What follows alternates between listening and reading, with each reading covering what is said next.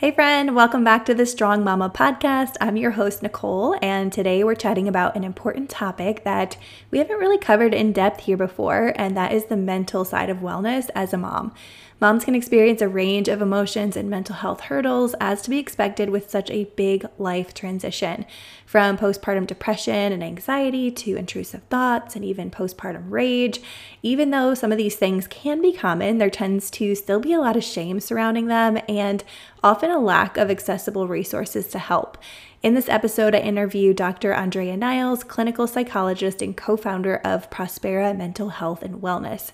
Dr. Andrea has studied anxiety and depression treatments and maternal mental health for 17 years and is passionate about making high quality mental health care widely accessible and affordable to everyone. In this episode, she breaks down how to identify the most common mental health disorders, how to know when to seek support, and how you can support your postpartum mental health starting in pregnancy. I believe knowledge is power, and you'll feel both in control and less alone when you have this information in your pocket during both pregnancy and postpartum. Let's get into the show. Welcome to the Strong Mama podcast. I'm your host, Nicole, mom, exercise physiologist, and pre and postnatal fitness expert. This show is all about helping you navigate your pregnancy and postpartum journey with more strength, energy, and ease. Each week, pull up a seat for a new topic that will empower you to feel strong, capable, and confident while supporting your body through all the changes of the motherhood journey. Just a reminder that the information on this show is not meant to treat or diagnose any medical condition. Please speak to your medical provider for all things related to your healthcare. I'm honored and excited to be a part of your health journey into motherhood. Now, let's dive into today's episode. Hey everyone, welcome back to the Strong Mama podcast. I am so excited for today's episode because it's something we haven't covered to a big extent on the podcast, but it's something that I feel is just as important, if not more, than our physical health in this time period of pregnancy, postpartum and motherhood, and that's our mental health. So today I have Dr. Andrea Niles here on the podcast who specializes in this topic and all things maternal mental health. So we are just going to dive right in. Welcome, Andrea. Thank you. I'm so excited to be here.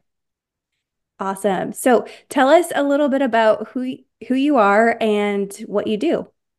Sure. Yeah. So I am a clinical psychologist. Um, so I've been researching treatments for anxiety and depression as well as as working with patients uh, basically my entire career.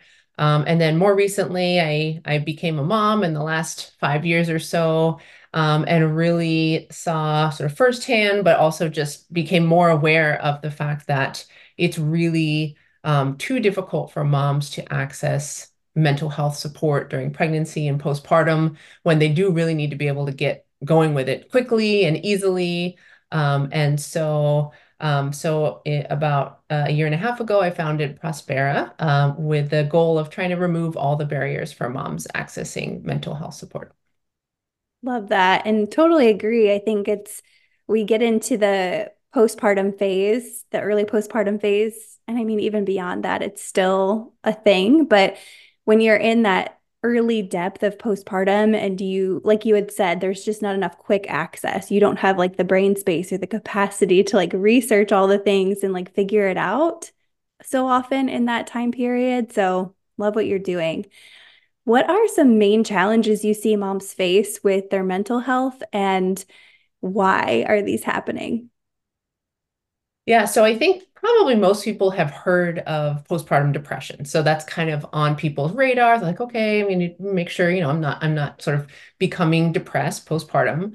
Um, but actually the most common thing that we see at Prospera that I think is really not well known about is postpartum anxiety. Um, so incredibly common to have really heightened anxiety that causes a lot of a lot of challenges for new moms. Um, of course, there is postpartum depression. Um, we also see um, other things that are not talked about that much: postpartum rage, um, uh, as well as postpartum intrusive thoughts, which are these sort of awful images of something happening to your baby or you doing something to your baby um, to harm them. And so, so women will get these horrible images and they don't know what it is or you know what's going on. Um, and then the other one that's pretty common that we see is uh, is birth trauma and having sort of residual post-traumatic symptoms from uh, from birth trauma. I think you summed it up really well with all of those. I think many moms can probably relate maybe relate to one of those. Hope I mean hopefully not, but um I think those are very real things that you had mentioned that are possibilities that we may experience at some point or another. Now, can you tell everyone the difference between I know I know there's a lot of just jargon between depression and anxiety and can you highlight maybe the difference between the two of those? Sure, yeah, and this is something I I will often sort of try to um, pull apart when I'm talking to to a mom who's who's struggling. Um, so Anxiety usually looks like uh, worry, worry about something happening to the baby, something happening to myself as mom. Um, it could be um, feeling sort of restless and on edge, trouble sleeping. It's this sort of pervasive feeling of kind of worry, anxiousness, nervousness, restlessness, that kind of thing. Um, whereas depression is a little bit more sort of low motivation, um, trouble kind of getting yourself up and out of bed, just feeling sort of overwhelmed by all the sort of basic tasks of daily life. So you might be just doing the bare minimum to take care of your baby, but struggling to do things like brush your teeth or take a shower or sort of feed yourself well. Um, so I'd say those are the big kind of differences between the two. And they yeah. can certainly go together too. So you could you can definitely have both at the same time. And in fact, that's probably more common than not to have some pieces of both of those types of symptoms. Got it. That makes a lot of sense. And are those like official diagnoses or? Yes. So, so yes. So, so, um, you know, major depressive disorder is sort of the official diagnosis. And then you might have a specifier of, you know, postpartum onset, if you want to sort of get technical on how you would diagnose that. And then for the anxiety, um, people often talks about sort of anxiety in a general way, but anxiety is actually split into multiple types of anxiety disorders. So you might have panic disorder, social anxiety disorder, um, generalized anxiety disorder. Um, so, so there can be different kind of types of anxiety, which differs by how the anxiety comes up and in what kinds of situations it comes up. Got it. Got it. And then where do intrusive thoughts fall on that spectrum? Does it fall under one of these categories or is it kind of its own thing? How would you put that? Yeah, this is a great a great question. There's a little bit of complexity there, but I would say intrusive thoughts mostly people would report feeling anxious. So so the intrusive thought comes and then that causes a lot of fear or anxiety. What's wrong with me? Why am I having this thought? Am I actually going to act on this? Which is more kind of anxiety. Um, but intrusive thoughts actually technically are tied to obsessive compulsive disorder, which is in a different category altogether. Um, but that's a little bit more technical. yeah, yeah, you could definitely go down the rabbit hole of how these are all categorized for sure. Now, another thing you touched on, which I think that many moms can probably relate to, I mean, at any phase of motherhood, but especially with young ones, what mom rage. So tell us a mm-hmm. little bit about that. What does that feel like? Let's start there.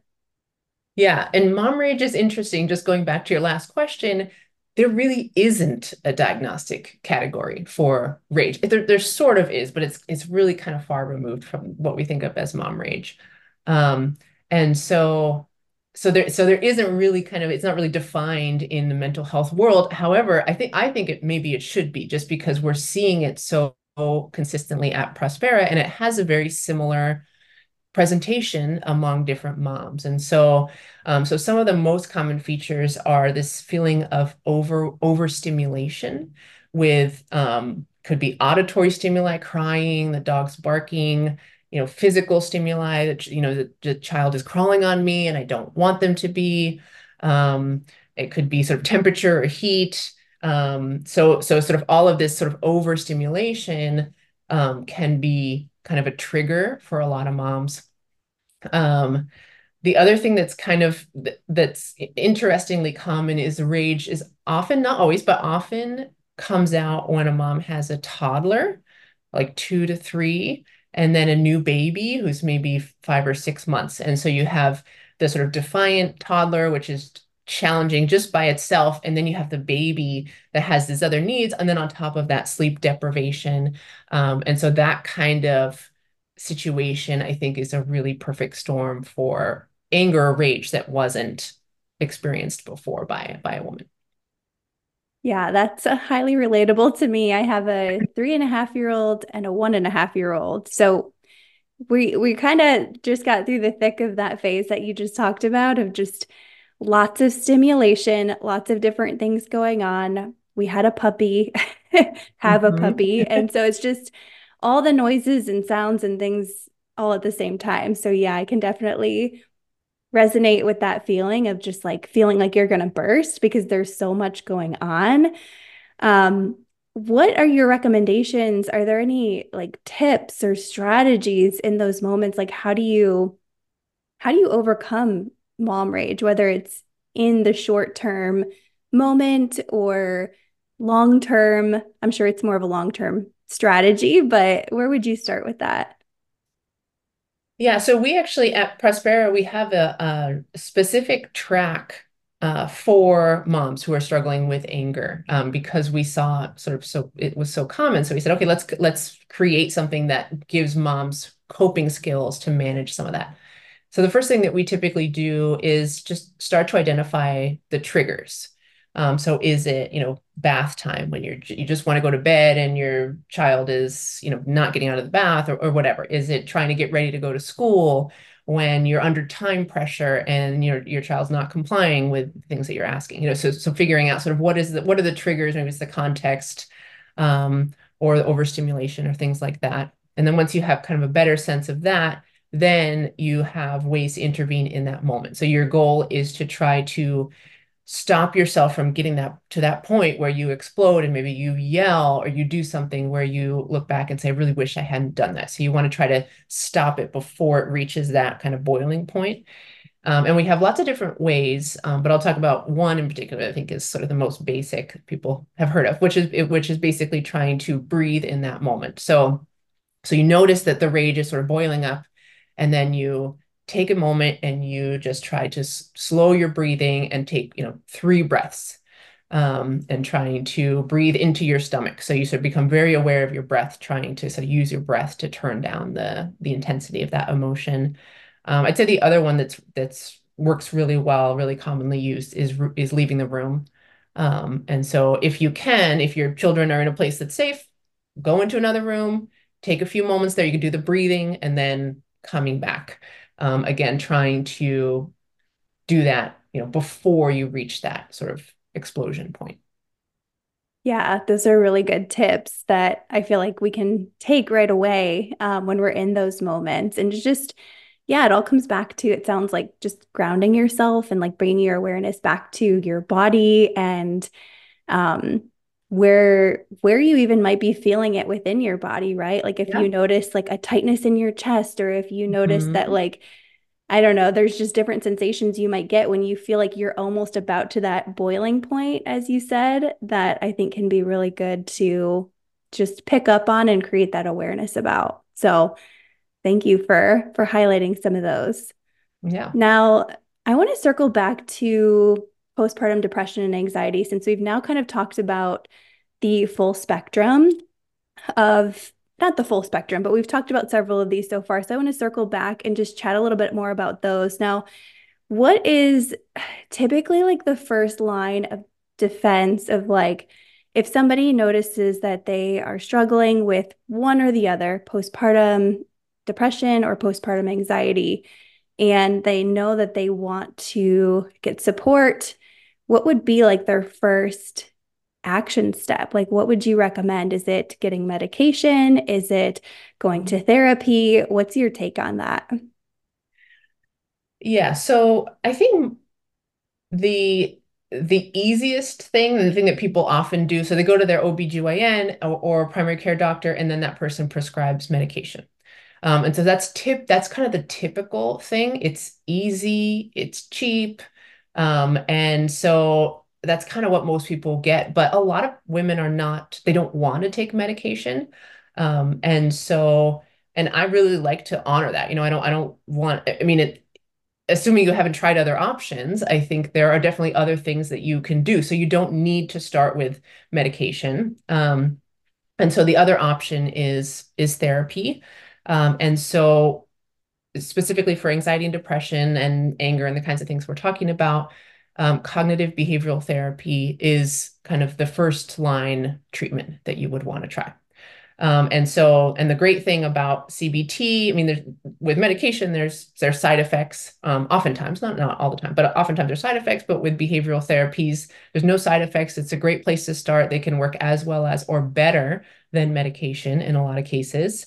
Um, and so, if, if someone's reticent for to take medication, um, I definitely would recommend starting with cognitive behavioral therapy.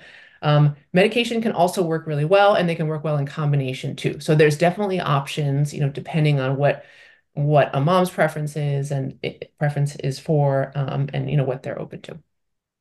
Yeah, that makes a lot of sense that yeah, there are both of those options and I think that medication gets a bad rap a lot of times, so I'm I like that you stayed neutral in that because it just really depends on the person, what they have access to, um, but I'm sure like the long-term solution, you're going to want to get to the root of the issue and the thoughts and everything in order to truly make long-term change and get off of that medication eventually, right? That's what we ultimately would would want. Um, so now how how do you know that you it's I don't want to say it's bad enough, but how do you know like when it's time to get support? Like if a mom is yeah struggling, like how does she know I that it is time for her to get support? I think so often we want to say, "Oh, it's okay, it's fine, like I'll come out of this, like I'm just in postpartum phase, all this stuff." But like when do you know it's time? Yeah, that's a really good question and definitely a challenge to know. Um, I mean, I think the the amount of time that it has been going on is a good indicator. So, um, you know, if it's been two weeks of feeling sort of down and depressed most of the day, every day, um, that's a that starts to indicate this could be a major depressive episode, um, which is a sort of clinically diagnosable. So that's kind of a a time frame that gives you a sense for depression for anxiety. Sometimes it's a little bit longer. You might expect to see you know maybe maybe a month that you're having symptoms um, without them kind of remitting on their own.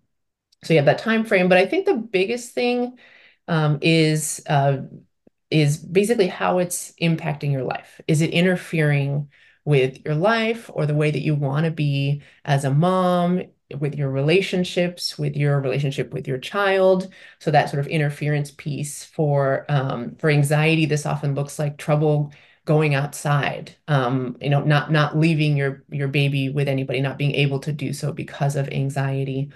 Um, trouble doing basic things like going to the grocery store. Um, so if it's really getting in the way of your sort of ability to live your life and also just not feeling present, moms will talk about that. I don't feel present. I feel like I'm always in my head worrying, worrying, worrying.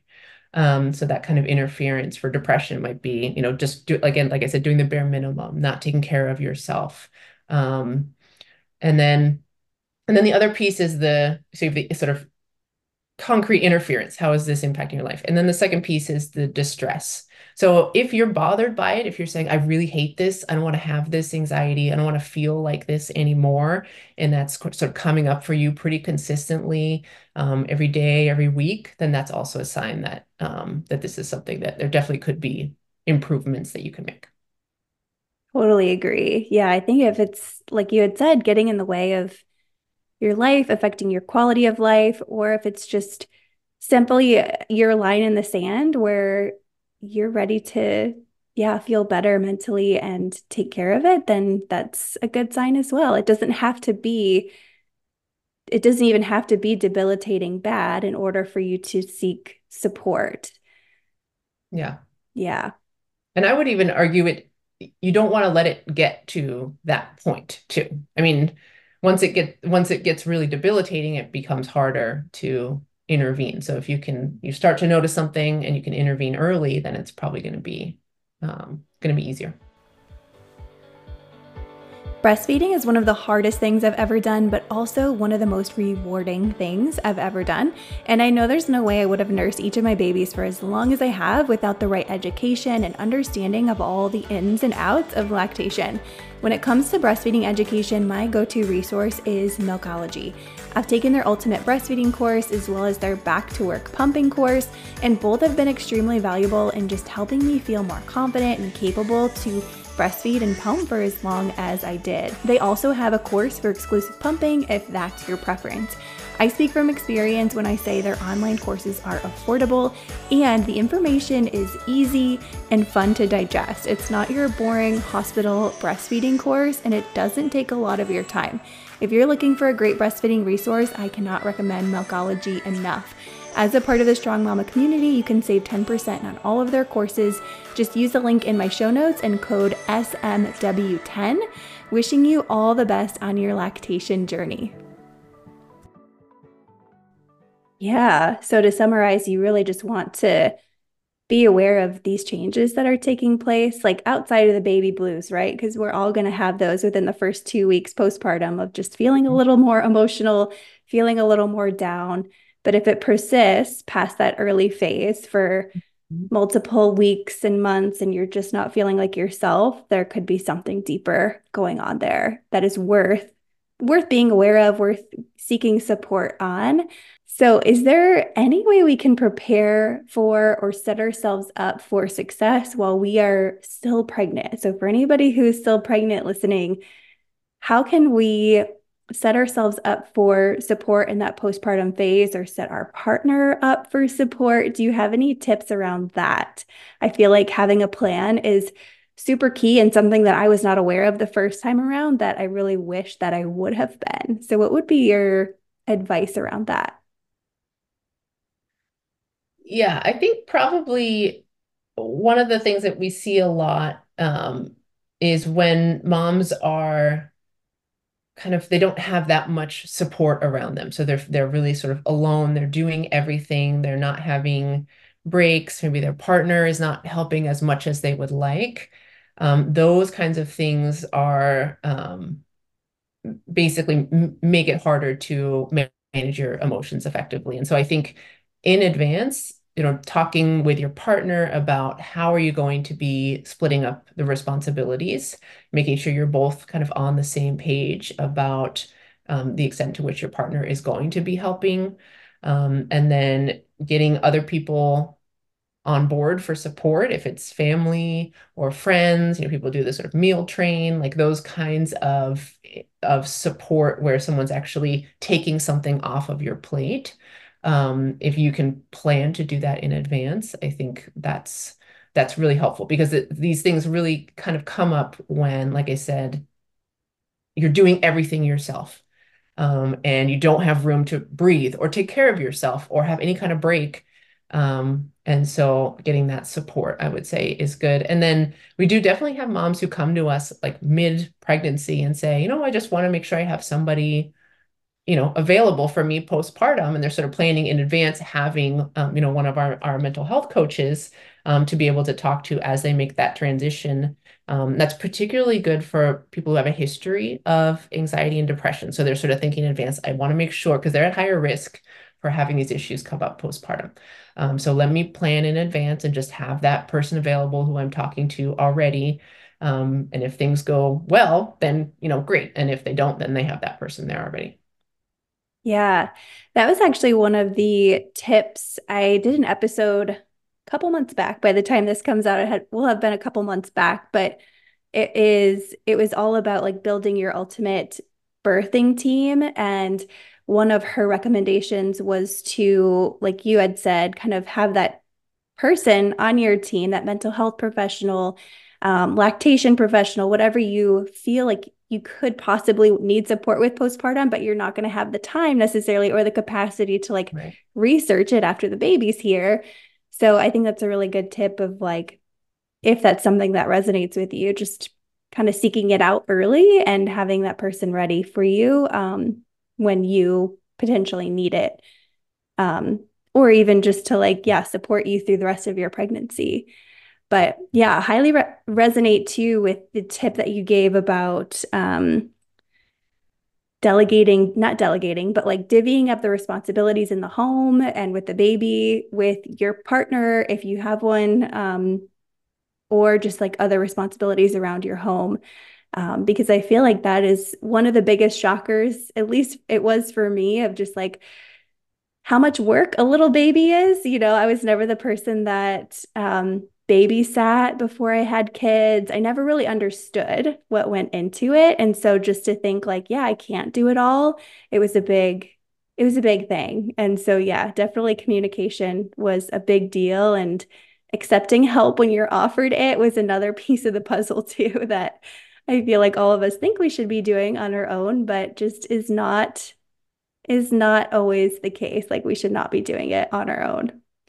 Outside of that advice, is there any other advice you would give to a newly postpartum mom who might be struggling? Maybe not even newly postpartum, but any postpartum mom who is is struggling with with her mental health. So this is part of the reason why I founded Prospera because usually I might say, "Oh, you need to find a therapist or you need to sort of go to your OBGYN," but now I can say you can reach out to Prospera because we we're really trying to make it accessible. We're available across the United States. Um, we're really affordable. So if you are just sort of wondering and thinking, I don't know if this is normal, I don't, I don't like how I'm feeling, um, then you can certainly reach out to us um, and schedule. We have a free phone consult, so you can talk to a member of the team um, to understand more about what might be going on and whether our program might be a fit. Um, so I think that's probably my top recommendation. But I would also, aside from that, I think just going to your OBGYN um, because they they should be very familiar with the challenges that are facing moms. And unfortunately, women don't always get a great response or the response they're hoping for. But I think it's the first place to start because your OB can be a kind of a gateway for other options. They should be able to make referrals and things like that to psychiatry or mental health within your insurance, um, you know, platform and things like that. Yeah, great tips. Great tips. Awesome. Well, as we wrap things up, is there anything else we didn't talk about today that you want to make sure we get through on all of these topics?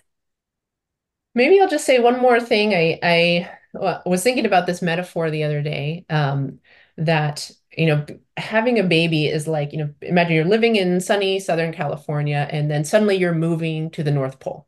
Um, you know, your entire life changes, you know, everything about your daily routine. And there's all these really big challenges in the North Pole. Like it's freezing and there's no, if it's the winter, there's no sunlight at all. And maybe there's snow that you've never dealt with. And so I think a lot of women are sort of confused, you know, why am I feeling this way? You know, this doesn't feel like me. Um, and I think just knowing that this is just a massive change and everything has changed in your life. And so um, you might be experiencing things that you haven't experienced ever before. Um, and that is just, I think that's the biggest part of that is this transition into a whole new, whole new way of life. I, I think it's a really good analogy. And also, it doesn't have to be a bad thing either. I think that while it is different and it you know we we have this like whole perspective on how big of a shift it is. It is that big and there is support to get through it. Like you don't have to do it alone. And yeah i think that that's a really good way to sum sum it up you know? It's a big change and you're not alone and you don't have to do it alone. Well tell everyone where they can find you and learn a little bit more about prospera and what you do. Sure. So, um, so we have our website. It's prosperamhw.com. So that kind of describes our program and how everything works, pricing, all that kind of stuff. Um, and then if you wanted to reach out to me directly, have questions, I'm on Instagram. My Instagram is Dr. Andrea Niles. Um, and I post there a lot about different aspects of, of postpartum and pregnancy, mental health. Um, and so, yeah, you send me a DM. I'm happy to answer. Awesome. And we will link all these ways to connect with you and learn more about Prospera in the show notes. So definitely check those out. Thank you so much, Dr. Andrea, for joining us on the podcast today. I know everybody's going to have some good takeaways and just feel more supported in their mental health as they transition into postpartum. Great. Thank you so much for having me. And that's a wrap, Mama. Thank you so much for tuning into today's episode of the Strong Mama podcast. If this show has served you in some way, be sure to subscribe and leave us a review on iTunes. Head to strongmamawellnessco.com for more free resources and opportunities for us to work together. Until next time, keep moving.